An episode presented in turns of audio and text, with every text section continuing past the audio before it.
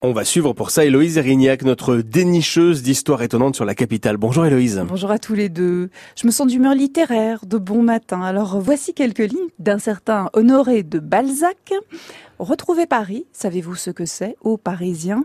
C'est retrouver la cuisine du rocher de Cancale. Pour les gourmets qui savent l'apprécier, car elle ne se fait qu'à Montorgueil. Pas mal. Dans cet extrait de la comédie humaine, Balzac rend hommage à un restaurant parisien qui tient toujours bonne place, près du métro Sentier, avec sa grande façade bleue et or.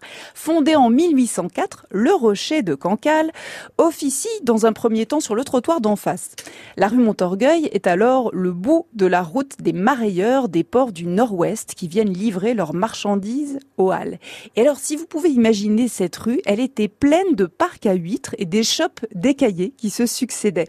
Du coup, il est tout naturel pour son propriétaire de baptiser son restaurant en référence au port de Cancale, en Île-et-Vilaine, qui est réputé pour ses huîtres plates sauvages. D'autant que le dit proprio s'appelle Alexis Baleine, et ça, ah. ça ne s'invente pas. Et le quartier était déjà à la mode. On y croise donc Balzac, mais aussi Dumas père, Théophile Gautier, Stendhal, Eugène Sue, proche des théâtres, de l'opéra. Il y a des dandys, des aristocrates et des prostituées qui se pressent à ces comptoirs pour déguster les huîtres, alors très prisées par le tout Paris. Jusqu'à 6 millions de douzaines d'huîtres par an consommées au milieu du 19e siècle par les Parisiens. C'est drôle ça. Ça fait beaucoup Hein. Et comme l'appétit vient en mangeant, la carte du rocher de Cancale est pentagruélique. 10 entrées de mouton, 17 entrées de veau, 11 entrées de bœuf, 22 de volaille, 27 entremets et 30 desserts. je la nausée déjà.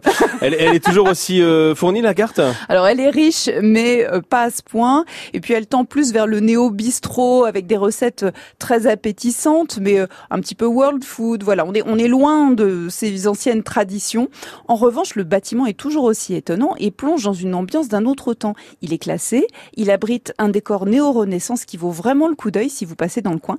Il s'agit d'une fresque de Gavarni qui dépeint des scènes de la vie quotidienne de la bourgeoisie du XVIIIe siècle avec des tableaux intitulés Le dîner ou encore Le gourmet.